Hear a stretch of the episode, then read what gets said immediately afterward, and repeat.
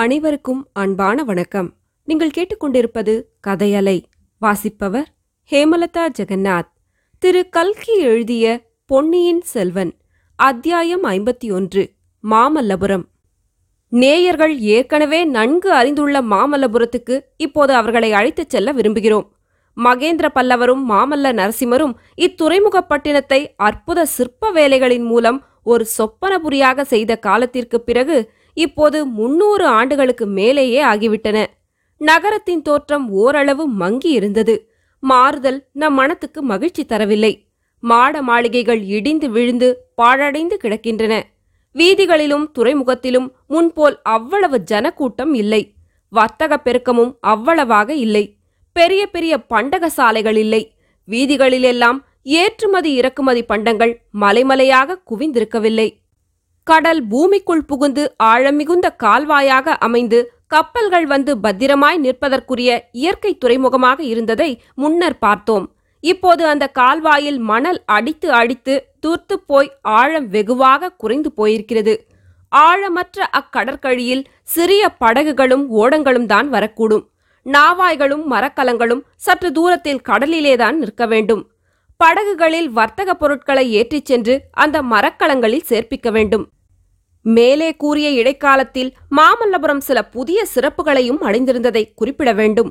முக்கியமாக கடற்கரையோரத்தில் விளங்கிய அழகிய கற்கோவில் நம் கண்களையும் கருத்தையும் கவர்கின்றது. அது மகேந்திரன் மாமல்லன் காலத்தில் அமைக்கப்பட்ட குன்றுகளை குடைந்தெடுத்த கோவில்களைப் போன்றது அன்று. குன்றுகளிலிருந்து கற்களை பெயர்த்து கொண்டு வந்து கட்டப்பட்ட கோவில் சமுதிரராஜனுடைய தலையில் சூடப்பட்ட அழகிய மணிமகுடத்தைப் போல் விளங்குகிறது. அடாடா, அந்த கோவில் அமைப்பின் அழகை என்னவென்று சொல்வது! இதைத் தவிர நகரத்தின் நடுவே மூவுலகும் அளந்த பெருமாள் சைனித்திருக்கும் விண்ணகர கோவில் ஒன்றும் காட்சியளிக்கிறது. சைவத்தையும் வைஷ்ணவத்தையும் இரு கண்களைப் போல எண்ணி போற்றி வளர்த்த பரமேஸ்வர பல்லவன் திருப்பணி செய்த விண்ணகரம் அது. திருமங்கையாழ்வார் இந்த கோவிலுக்கு வந்து தலசயன பெருமாளை தரிசித்து பக்தி வெள்ளம் பெருக்கெடுத்து ஓடும் தமிழ் பாடல்களை பாடியிருக்கிறார். அவருடைய காலத்திலேயே கூட பல்லவ சாம்ராஜ்யம் பெருகி வளர்ந்த சிறப்புடன் விளங்கியது என்பதையும் மாமல்லபுரம் செல்வம் கொழிக்கும் துறைமுகமாக விளங்கியது என்பதையும் பின்வரும் பாசுரத்தின் மூலம் நன்கு அறியலாம். புலன்கொள் நிதிக்குவையோடு புழைக்கை மா களிற்றினமும் நலங்கொள் நவமணிக் குவையும் சுமந்தெங்கும் நாற்றுசிந்து கலங்கள் இயங்கும் மல்லை கடல் மல்லை தலசயனம் வலங்கொள் மனத்தாரவரை வலங்கொள் என்மட நெஞ்சே. திருமங்கையாழ்வாரின் காலத்துக்கு பிற்பட்ட நூற்றாண்டு காலத்தில் பல்லவ சாம்ராஜ்ய சூரியன் அஸ்தமித்துவிட்டது. கல்வியில் இணையில்லாத காஞ்சி மாநகரின் சிறப்பும் குறைந்துவிட்டது. கலங்கள் இயங்கும் கடல் மல்லையின் வர்த்தக வளமும் குன்றி வந்தது. ஆனால் தமிழகத்துக்கு அழியா புகழ் அளிப்பதற்கென்று அமைந்த அந்த அமர நகரத்தின் அற்புத சிற்ப கலைகளுக்கு மட்டும் எந்தவித குறைவும் நேரவில்லை. பாறைச்சுவர்களில் செதுக்கப்பட்ட சித்திர விசித்திரமான சிற்பங்களும் குன்றுகளை குடைந்து எடுத்து அமைந்த விமான ரதங்களும் முன்னூறு ஆண்டுகளுக்கு முன்னால் அவற்றை அமைத்த காலத்தில் விளங்கியது போலவே இன்றைக்கும் புத்தம் புதியனவாக விளங்கின. பண்டங்களை ஏற்றுமதி செய்வதற்காக வந்த வர்த்தகர்களின் கூட்டத்தை காட்டிலும் சிற்பச் செல்வங்களை கண்டுகளித்து போவதற்காக வந்த ஜனக்கூட்டம் அதிகமாயிருந்தது. மாமல்லபுரத்தின் வீதிகளின் வழியாக இரட்டை குதிரைகள் பூட்டிய அழகிய விமான ரதம் ஒன்று சென்றது. குதிரைகளின் அலங்காரங்களும் இரத்தின வேலைப்பாடுகளும் பொன்தகடு வேய்ந்து மாலை வெயிலில் மற்றொரு சூரியனைப் போல் பிரகாசித்த ரதத்தின் மேல் விதானமும் அதில் இருந்தவர்கள் அரச குலத்தினராய் இருக்க வேண்டும் என்பதை உணர்த்தின. ஆம், அந்த பொன் ரதத்தின் விசாலமான உட்புறத்தில் அரச குலத்தினர் மூவர் அமர்ந்திருந்தார்கள். அவர்களில் ஒருவன்தான் வீராதி வீரனும் சுந்தர சோழரின் மூத்த குமாரனுமான ஆதித்த கரிகாலன். மிக இளம் பிராயத்திலேயே இவன் போர்க்களத்துக்குச் சென்று செயற்கரும் வீரச் செயல்கள் புரிந்தான்.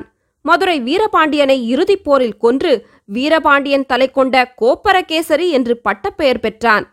வீரபாண்டியன் வீர சொர்க்கம் அடைந்து பாண்டிய நாடு சோழ சாம்ராஜ்யத்தின் கீழ் வந்த உடனடியாகத்தான் சுந்தர சோழர் நோய்வாய்ப்பட்டார்.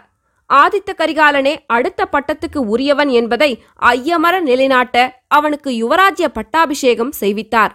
அது முதல் கல்வெட்டுகளில் தன் பெயரை பொறித்து சாசனமளிக்கும் உரிமையும் ஆதித்த கரிகாலன் பெற்றான்.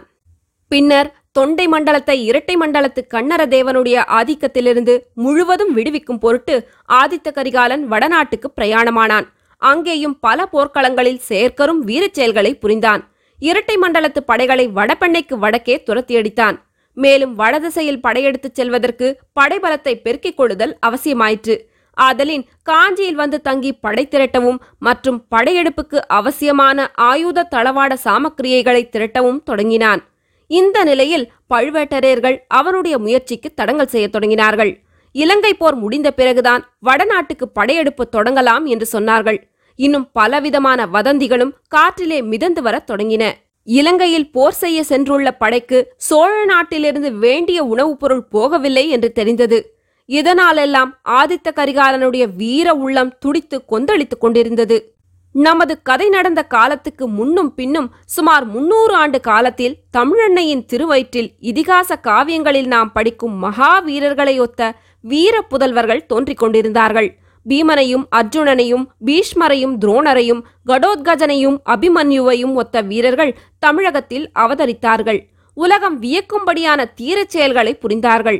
போரில் அடைந்த ஒவ்வொரு வெற்றியும் இவர்களுடைய தோள்களுக்கு மேலும் வலிவு அளித்தன. வயது முதிர்ந்த கிழவர்கள் மலையை பேர்ந்தெடுக்கும் வலிமை பெற்றிருந்தார்கள். பிராயமாகாத இளம் வாலிபர்கள் காற்றில் ஏறிச் சென்று வானமுகட்டை அடைந்து விண்மீன்களை உதிர்க்கும் ஆற்றல் பெற்றிருந்தார்கள். இப்படிப்பட்ட வீரர்கள் இருவர் அச்சமயம் ஆதித்த கரிகாலன் ஏறிச் சென்ற ரதத்தில் அவனுடன் சம ஆசனத்தில் உட்கார்ந்திருந்தார்கள். இவர்களில் ஒருவர் திருக்கோவலூர் மலையமான். இவன் ஆண்ட மலையமாநாடு வழக்கத்தில் பெயர் சுருங்கி மலாடு என்றும் மிலாடு என்றும் வழங்கியது.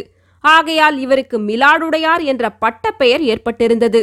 சுந்தர சோழ சக்கரவர்த்தியின் இரண்டாவது பத்தினியாகிய வானமாதேவி இவருடைய செல்வ திருமகள்தான். எனவே ஆதித்த கரிகாலனுடைய பாட்டனார் இவர். முதிர்ந்த பிராயத்திலும் நிறைந்த அறிவிலும் இவர் கௌரவர்களின் பாட்டனாரான பீஷ்மரை ஒத்திருந்தார். ஆதித்த கரிகாலன் இவரிடம் பெரும் பக்தி வைத்திருந்த போதிலும் இவருடைய புத்திமதி சில சமயம் அந்த வீர இளவரசனின் பொறுமையை சோதித்தது. ரதத்தில் இருந்தவர்களில் இன்னொருவன் பார்த்திபேந்திரன். இவன் பழைய பல்லவர் குலத்திலிருந்து கிளைவழி ஒன்றில் தோன்றியவன். ஆதித்த கரிகாலனை விட வயதில் சிறிது மூத்தவன். அரசுரிமை அற்றவனாதலால் போர்க்களத்தில் தன் ஆற்றலை காட்டி வீர புகழை நிலைநாட்ட விரும்பினான். ஆதித்த கரிகாலனை சென்றடைந்தான். வீரபாண்டியனோடு நடத்திய போரில் ஆதித்த கரிகாலனுக்கு வலது கையை போல் இருந்து உதவி புரிந்தான். இதனால் ஆதித்த கரிகாலனுடைய அந்தரங்க நட்புக்கு உரியவனானான். வீரபாண்டியன் விழுந்த நாளிலிருந்து இருவரும் இணைப்பிரியாத தோழர்களானார்கள். இந்த மூவரும் ரதத்தில் சென்றபோது தஞ்சாவூரிலிருந்து பராபரியாக வந்த செய்திகளை பற்றியே பேசிக் கொண்டிருந்தார்கள். இந்த பழுவேட்டரையர்களின் அகம்பாவத்தை இனிமேல் என்னால் ஒரு கணமும் சகித்துக் கொண்டிருக்க முடியாது. நாளுக்கு நாள் அவர்கள் வரம்பு கடந்து போகிறார்கள். நான் அனுப்பிய தூதன் பேரில் ஒற்றன் என்ற குற்றம் சுமத்துவதற்கு இவர்களுக்கு எத்தனை அகந்தை இருக்க வேண்டும். அவனை பிடித்து கொடுப்பவர்களுக்கு ஆயிரம் பொன் வெகுமதி கொடுப்பதாக பறை அறிவித்தார்களாமே. இதையெல்லாம் நான் எப்படி பொறுக்க முடியும்? என் உரையிலுள்ள வாள் அவமானத்தினால் குன்றி போயிருக்கிறது. நீங்களோ பொறுமை உபதேசம் செய்கிறீர்கள் என்றான் ஆதித்த கரிகாலன். பொறுமை உபதேசம் நான் செய்யவில்லை. ஆனால் இந்த மாதிரி முக்கியமான காரியத்துக்கு வந்தியத்தேவனை அனுப்ப வேண்டாம் என்று மட்டும் அப்போதே சொன்னேன். அந்த பதற்றக்காரன் காரியத்தை கெடுத்து விடுவான் என்று எனக்கு தெரியும். வாளை வீசவும் வேலை எறியவும் மட்டும் தெரிந்திருந்தால் போதுமா? ராஜகாரியமாக தூது செல்கிறவனுக்கு புத்தி கூர்மை இருக்க வேண்டும் என்று கூறினான் பார்த்திபேந்திரன். இளவரசன் கரிகாலன் வந்தியத்தேவனிடம் காட்டிய அபிமானம் பார்த்திபேந்திரனுக்கு பிடிக்கவில்லை. எப்போதும் அவனை பற்றி ஏதாவது குறை சொல்லிக் கொண்டிருப்பான். அவன் செய்யும் எந்த காரியத்திலும் குற்றம் கண்டுபிடிப்பான். ஆகையால் இந்த சந்தர்ப்பத்திலும் அவ்வாறு குற்றம் சொன்னான். ஆரம்பித்து விட்டாயா உன் கதையை? வந்தியத்தேவன் பேரில் ஏதாவது சொல்லிக் கொண்டிராவிட்டால் உனக்கு பொழுது போகாது. அவனுக்கு புத்தி கூர்மை இல்லாவிட்டால் வேறு யாருக்கு இருக்கிறது? எந்த விதத்திலாவது எப்படியாவது சக்கரவர்த்தியிடம் நேரில் ஓலையை கொடுத்துவிட வேண்டும் என்று நான் இட்ட கட்டளையை அவன் நிறைவேற்றிவிட்டான். அதனால் பழுவேட்டரையர்கள் கோபம் கொண்டிருக்கிறார்கள். இதில் வந்தியத்தேவன் தவறு என்ன என்று ஆதித்த கரிகாலன் கேட்டான். தாங்கள் சொல்லி அனுப்பிய காரியத்தோடு அவன் நின்றிருக்க மாட்டான். வேறு வேண்டாத காரியங்களிலும் தலையிட்டிருப்பான் என்றான் பார்த்திபேந்திரன். நீ சற்று சும்மா இரு. தாத்தா, ஏன் இப்படி மௌனமாயிருக்கிறீர்கள்? தங்களுடைய கருத்து என்ன? ஒரு பெரும் படை திரட்டிக் கொண்டு சென்று தஞ்சாவூரிலிருந்து சக்கரவர்த்தியை மீட்டு காஞ்சிக்கு அழைத்து வந்துவிட்டால் என்ன? எத்தனை நாள் சக்கரவர்த்தியை பழுவேட்டரையர்கள் சிறையில் வைத்திருப்பது போல் வைத்திருப்பதை நாம் பார்த்து கொண்டிருப்பது? எத்தனை நாள் பழுவேட்டரையர்களுக்கு பயந்து காலம் கழிப்பது என்று பொங்கினான் ஆதித்த கரிகாலன். தம் வாழ்நாளில் அறுபத்தாறு போர்க்களங்களைக் கண்டு அனுபவம் பெற்றவரான திருக்கோவலூர் மலையமான் மிலாடுடையார் மறுமொழி சொல்வதற்காக தொண்டையை கணைத்துக் கொண்டார். இதற்குள் எதிரே கடல் அலைகள் தெரியவும், முதலில் இந்த ரதத்திலிருந்து இறங்குவோம் தம்பி. வழக்கமான இடத்தில் போய் உட்கார்ந்து பேசுவோம். எனக்கு வயதாகிவிட்டதல்லவா, ஓடுகிற ரதத்தில் பேசுவது எளிதாக இல்லை என்றார். தொடரும்.